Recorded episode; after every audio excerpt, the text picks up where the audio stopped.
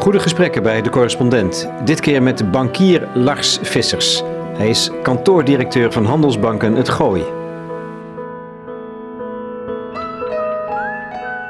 Lars Vissers, we zitten hier in het blauwe huis van Handelsbanken in Huizen. Dit is helemaal geen bank.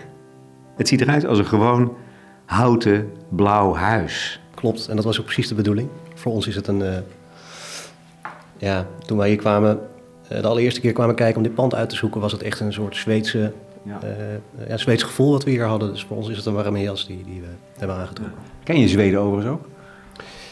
Nou, niet heel goed, maar ik ben er een aantal keer geweest. Eh, uiteraard, ons hoofdkantoor staat in Stockholm. Dus ik denk dat ik inmiddels een keer of acht, negen in, in Zweden geweest ben op allerlei verschillende plekken. Want als je zegt Zweeds gevoel.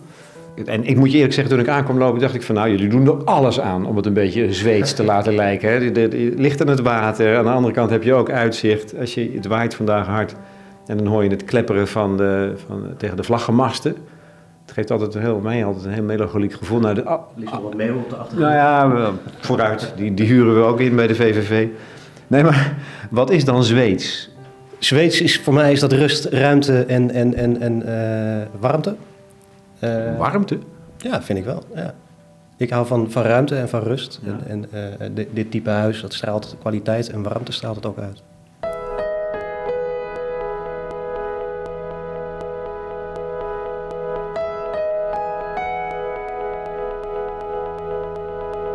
Stel nou, ik wil overstappen van bank.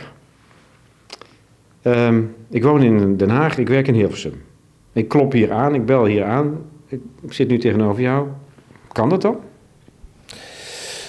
Kan dat dan? Eh, ja en nee.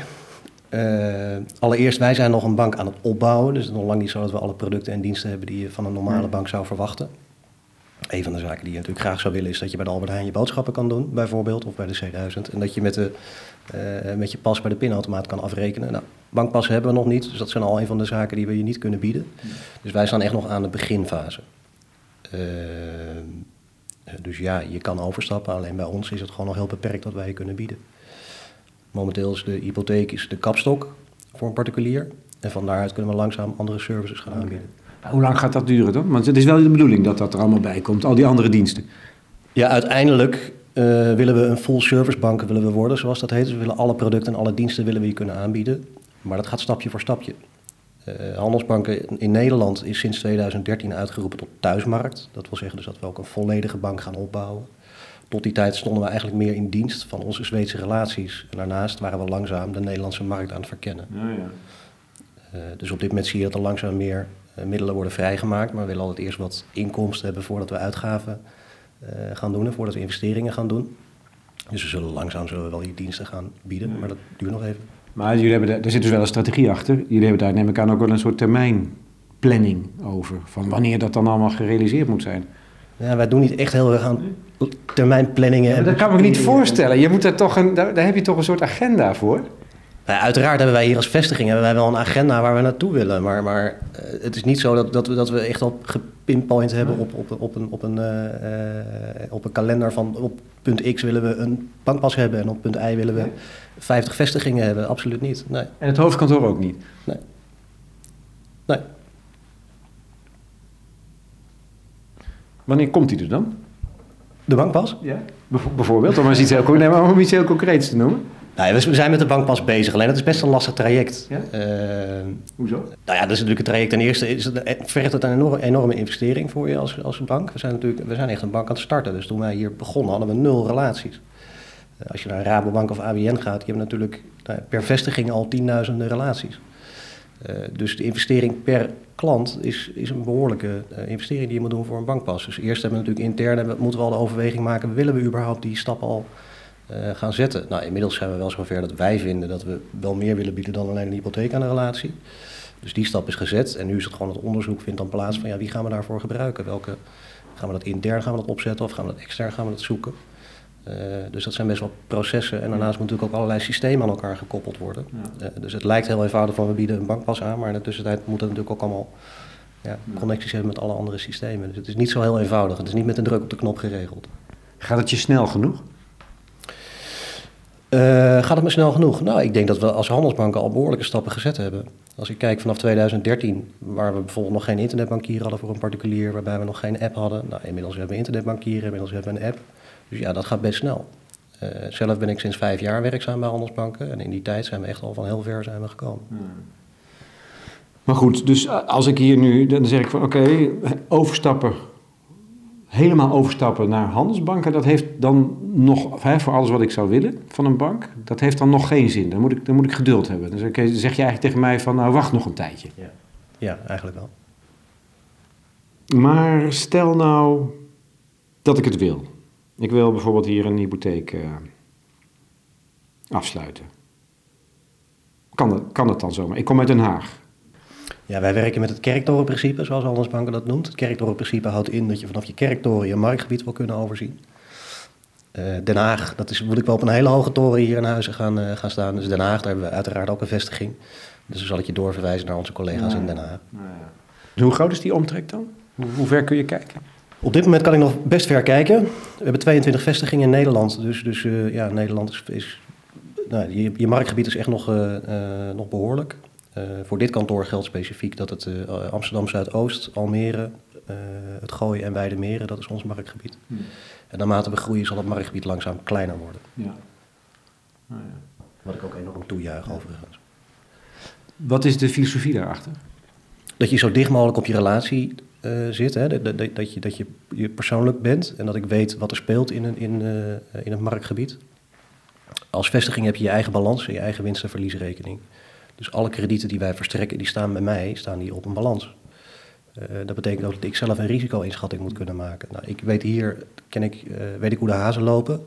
In Den Haag weet ik dat niet. Ik weet niet wat, wat, uh, wat goede wijken zijn, wat mindere wijken zijn, wat de reële waardes van, van woningen zijn.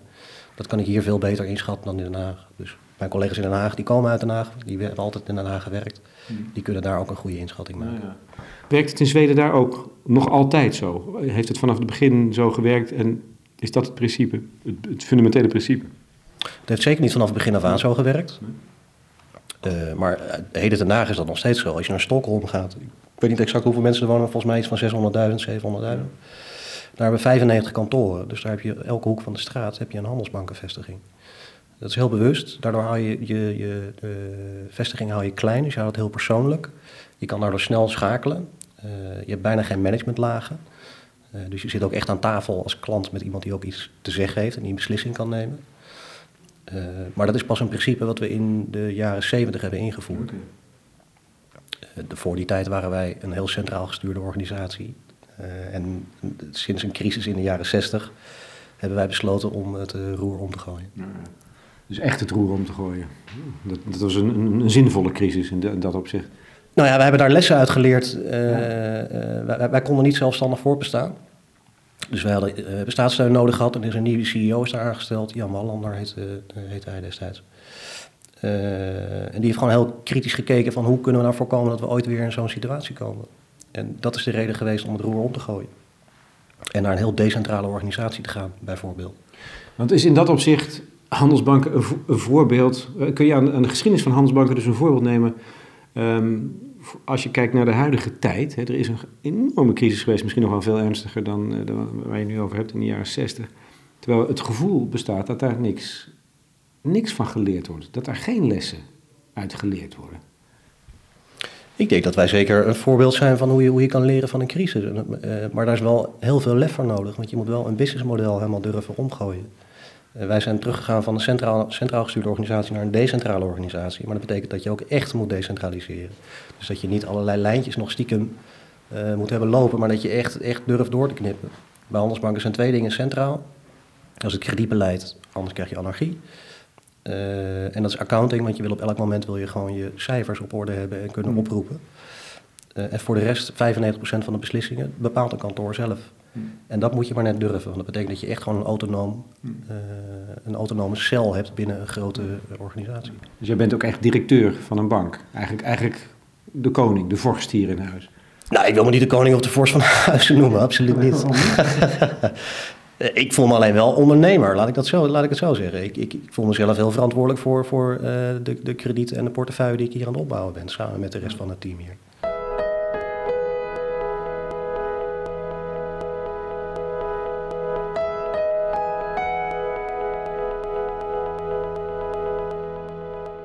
Waarom ben je bankier geworden? Laat ik het zo vragen. Waarom ben je bankier geworden? ja, dat is een goede vraag. Ik heb er eigenlijk nooit bewust voor gekozen. Ik heb ooit heb ik hotelschool gedaan. Dat was omdat ik eh, als jong mannetje al heel snel een keuze moest gaan maken wat je wil gaan doen eh, de rest van je leven. Onmogelijk als je 15 of 16 bent in mijn ogen. Uh, en ik ben eigenlijk langzaam ben ik er ingerold bij toeval. Ik heb heel lang in de horeca gewerkt. Dat was ik op een gegeven moment zat. Ik was 25, 26. Ik wilde iets anders gaan doen. Uh, en ik ben bij een assurantie tussenpersoon gaan werken en langzaam eigenlijk het vak ingerold. Oh ja. Maar om nou te zeggen dat het een bewuste keuze is geweest om bankier te worden, was voor mij absoluut niet zo. Nee, maar dan is er wel een, een, bewuste stap om te solliciteren bij handelsbanken. Of wist je toen eigenlijk nog niet zo goed waar het over ging? Nee, dat ik voor handelsbank heb gekozen is absoluut een bewuste keuze geweest. Ik heb hiervoor tien jaar bij een van de grootbanken gewerkt. En uh, daar heb ik met heel veel plezier gewerkt. En ik heb heel veel verschillende dingen daar kunnen doen. Uh, alleen op een gegeven moment kom je op een punt dat je denkt van ja, en nu? Ik wil verder. Alleen kies ik dan weer voor een van de andere grootbanken. Nou, dat was voor mij was het oude wijn in nieuwe zakken. Uh, en via via ben ik geweest op handelsbanken. Ja, en dat was zo'n ander geluid en zo'n ander uh, manier van bankieren. Dat, ja, voor mij was dat de keuze om heen te gaan als handelsbanken. Ja. Op dat moment verklaarde iedereen mij voor gek. Oh ja? Handelsbanken bestond natuurlijk nog maar net in Nederland. we hadden nog vijf vestigingen, we waren echt nog een hele onbekende partij. Midden in de crisistijd overstappen naar handelsbanken.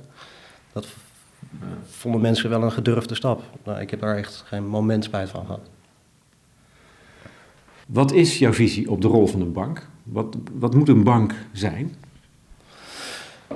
Wat moet een bank zijn? Een bank heeft in mijn ogen meer een faciliterende rol in, in die, die het jou mogelijk maakt om te kunnen ondernemen. Of het mogelijk maakt om voor jou prettig te kunnen, te kunnen wonen. En verder, wij zijn natuurlijk, wij produceren niets. Wij, wij, zijn, wij zijn een doorgevenluik wij moeten het voor, voor jou gewoon zo prettig mogelijk maken om, om, uh, om te kunnen ondernemen of om je bedrijf te kunnen runnen, om te kunnen wonen, om te kunnen betalen.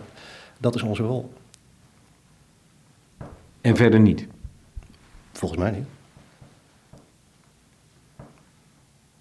Ik hoorde laatst, ik, ik, ik, hou me te goede of het helemaal klopt, maar ik hoorde laatst een verhaal van een uh, CEO.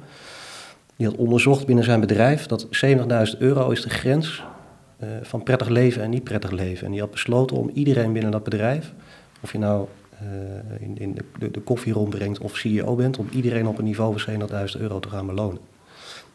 Communistisch systeem lijkt het dan enigszins op.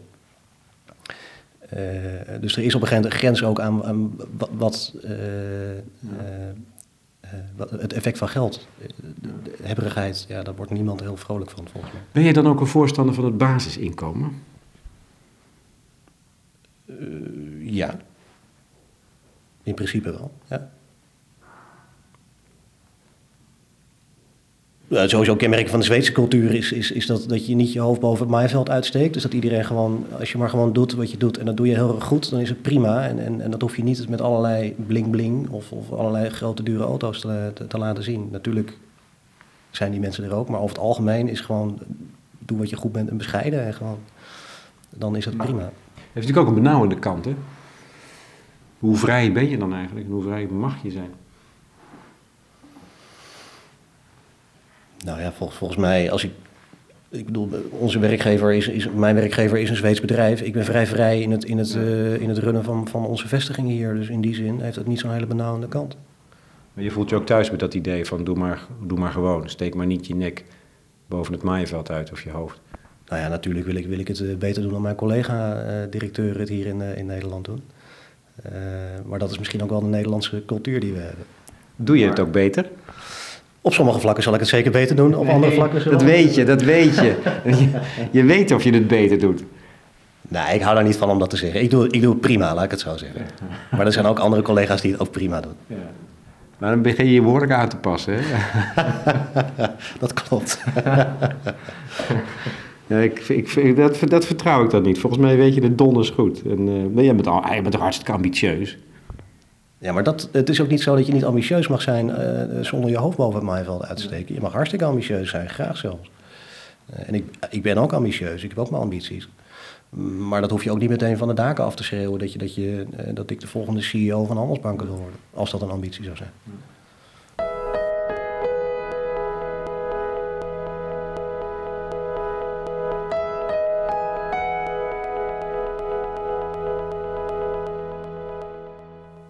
Jij Joris Luijendijk gelezen? Ja? Ik, ik, ik heb de laatste twintig pagina's heb ik nog, heb ik nog te lezen. Had jij in de gaten dat toen die crisis uitbrak, toen Lehman eh, viel, dat wij toen met z'n allen hier, in, het, in ieder geval in het Westen, eh, ook in Nederland, eh, langs de rand van de afgrond zijn gescheurd? Nou, er echt wel half overheen zijn gescheurd. Had, had je dat in de gaten? Nee, nee, ik had niet in de gaten dat het zo erg was. Ik wist uiteraard bij mijn vorige werkgever had ik wel echt crisisoverleg met, met, met de hoofddirectie. Dus er was wel, er was wel wat aan de hand. Eh, maar ik had niet in de gaten dat we zo dicht langs een afgrond zijn, ge- eh, zijn gegaan.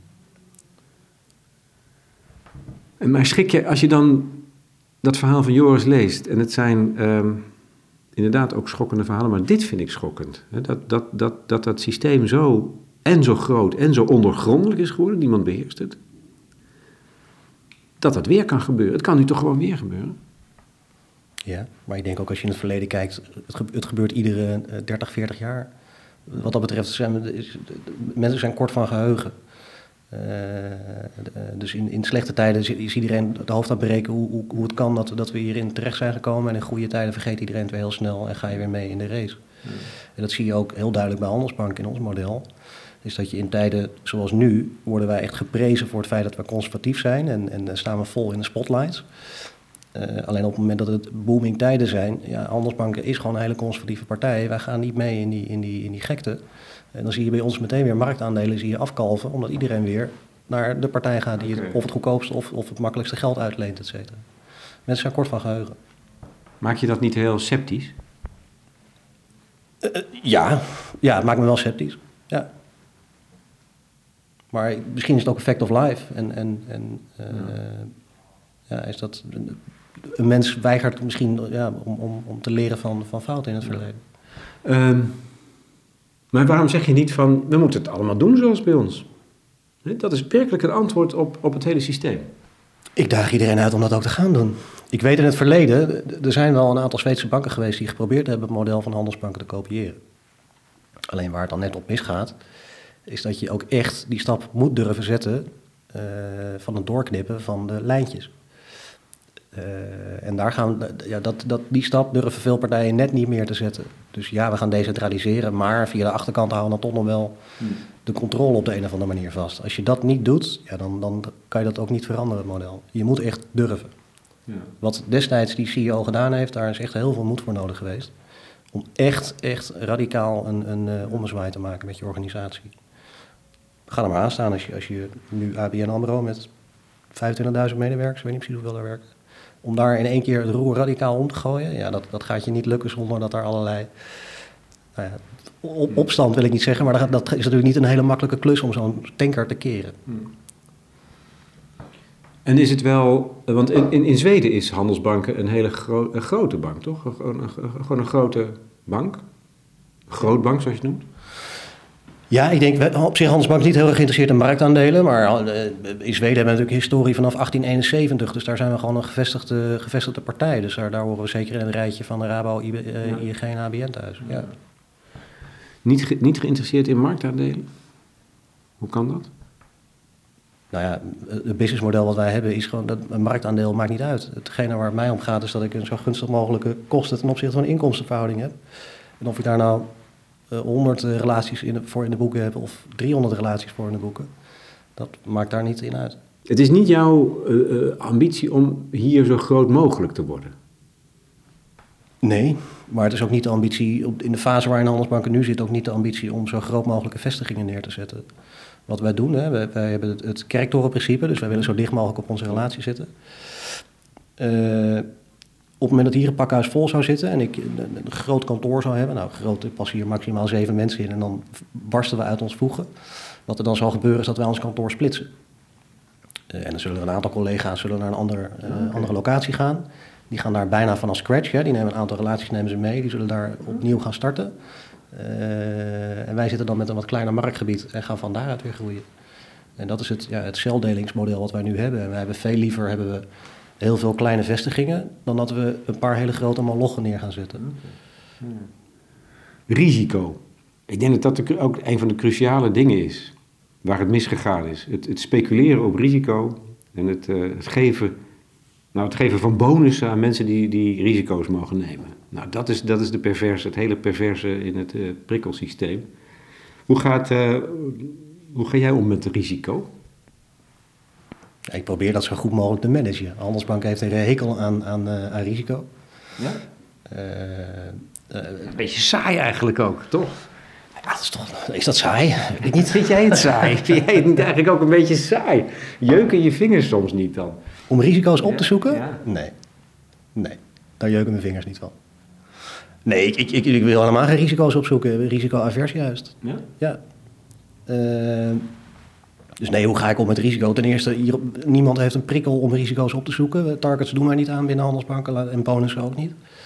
Uh, dus ik, ik heb niet een pot geld klaarstaan voor een hypotheekadviseur die dit jaar 100 hypotheken uh, verkoopt. Dat gebeurt niet. Dus daarmee heb je al een heel groot stuk van het, uh, mm de prikkel weggehaald. Dus risico's opzoeken hoeft helemaal niet binnen handelsbanken. En we gaan voor lange termijn stabiele groei. En daar moet je geen risico's voor opzoeken. Ja, ik kan, het, ik kan het niet anders maken dan het is. Het is gewoon, handelsbanken, wij zijn gewoon echt heel... Sowieso, wij staan er stabiel, financieel enorm goed voor. Dat is pure vertaling van de relaties die wij in de boeken hebben. Ik bedoel, wij zijn niet beter dan, dan de klanten die wij hebben. Uh, uh, en daar zijn we trots op. En we zijn gewoon heel, heel rustig en heel voorzichtig in het opbouwen van onze portefeuille. Wij zitten hier niet om, om, om uh, over vijf jaar 10% marktaandeel in hypotheken te hebben. Nee. Tegendeel zelfs. Nee. Op het moment dat je zo'n streven gaat neerleggen, dan, dan ga je automatisch al dwingen om risico's op te zoeken. Want dan wil je per se wil je die ja. 10% gaan halen. Dus dat past ook wel in wat je eerder zei. Van hebben jullie ergens op een kaart geprikt of op een, op een kalender staan wanneer je iets wil opleveren. Als je dat soort dingen gaat doen, ga je automatisch risico's nemen en opzoeken en de grenzen opzoeken. Je moet dus ook, het is ook een andere visie op groei dus. Groei is iets wat langzaam gaat. Dat, hè, dat je dat accepteert. Je, wil wel, je moet wel groeien, denk ik. Uiteraard, Handelsbank is een beursgenoteerde onderneming. Dus, dus ook een aandeelhouder wil natuurlijk een stuk uh, rendement hebben voor zijn investering. Dus ja, we moeten groeien, we willen groeien. Alleen niet tegen elke prijs. Hmm. Uh, en als, dat, als de marktomstandigheden dusdanig zijn dat je heel snel kan groeien, prima. Maar daarbij gaan we nog steeds geen risico's opzoeken. Hmm. Dus je moet ook een geduldig mens zijn. Ja.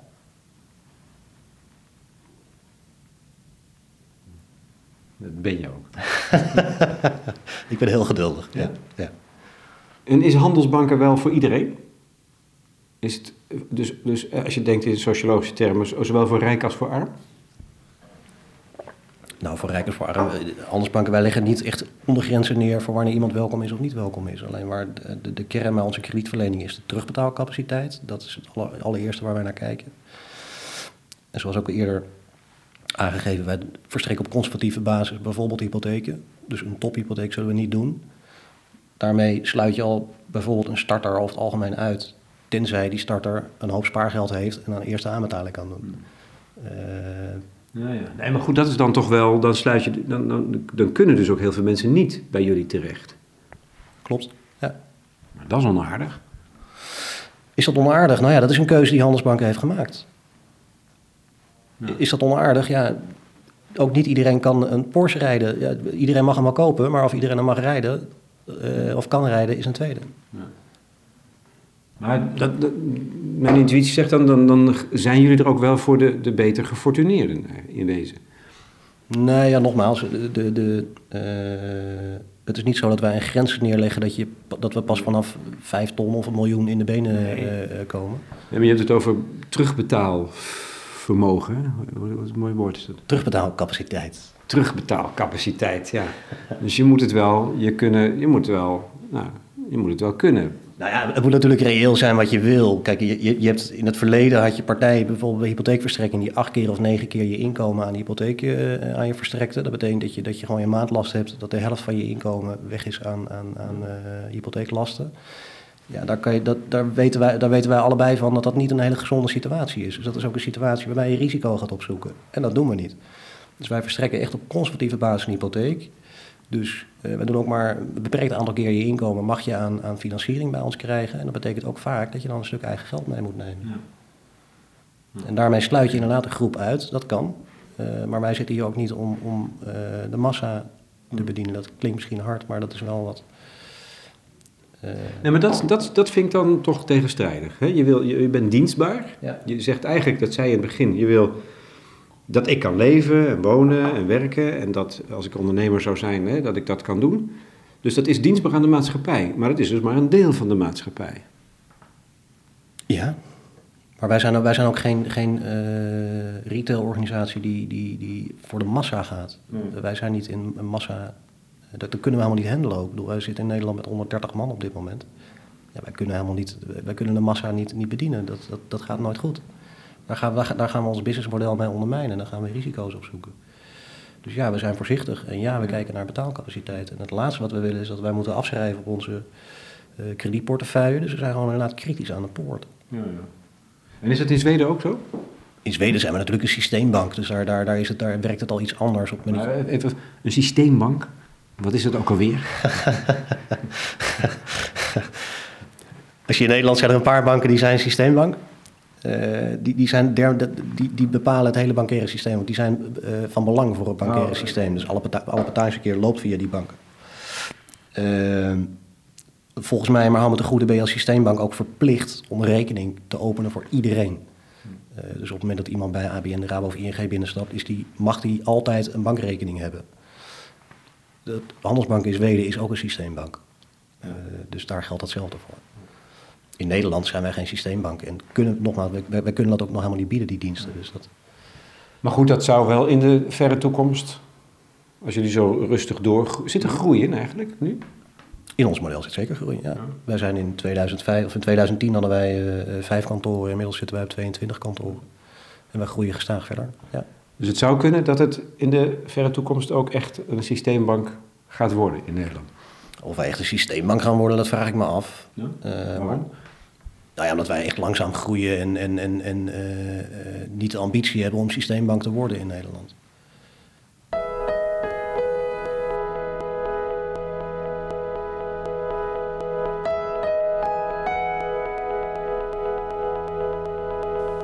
Wij kennen geen bonus, maar we kennen wel een winstdelingsregeling. Eh, verslaan wij de competitie op klanttevredenheid, maar ook op eh, onze kosten-inkomstenverhouding. Die willen wij gunstiger hebben dan de competitie. Dan wordt een stuk van de winst die handelsbanken behaalt opzij gezet. Daarvan worden aandelen in handelsbanken gekocht. En dat staat in een pot en die staat vast tot je 60 bent. Dus iedereen die bij handelsbanken werkt is aandeelhouder van handelsbanken, maar meteen ook voor de lange termijn. Dat kunnen we alleen maar behalen door te zorgen dat we tevreden klanten hebben en een gunstige kosten-inkomstenverhouding.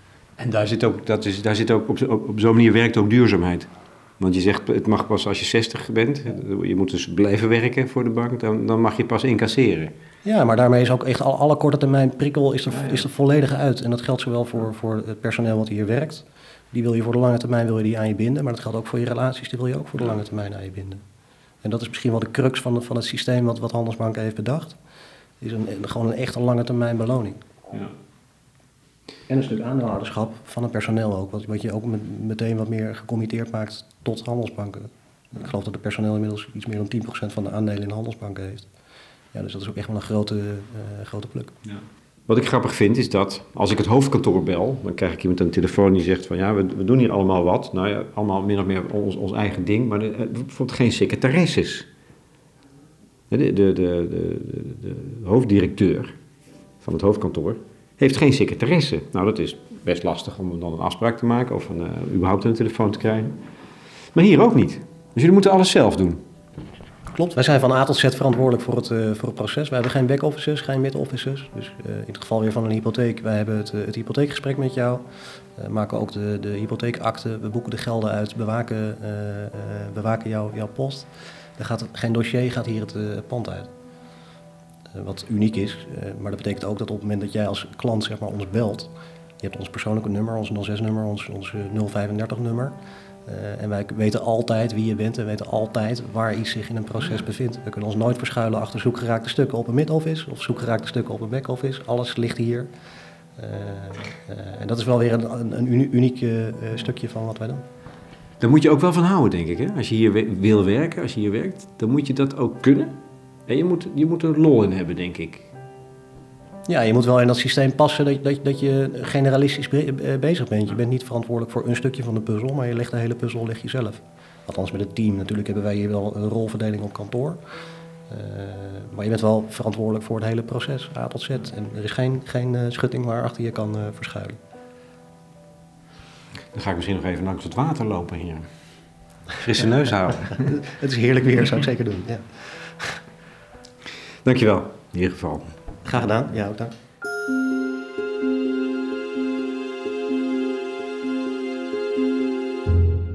Lars Vissers van Handelsbanken in gesprek met Lex Bolmeijer voor de correspondent.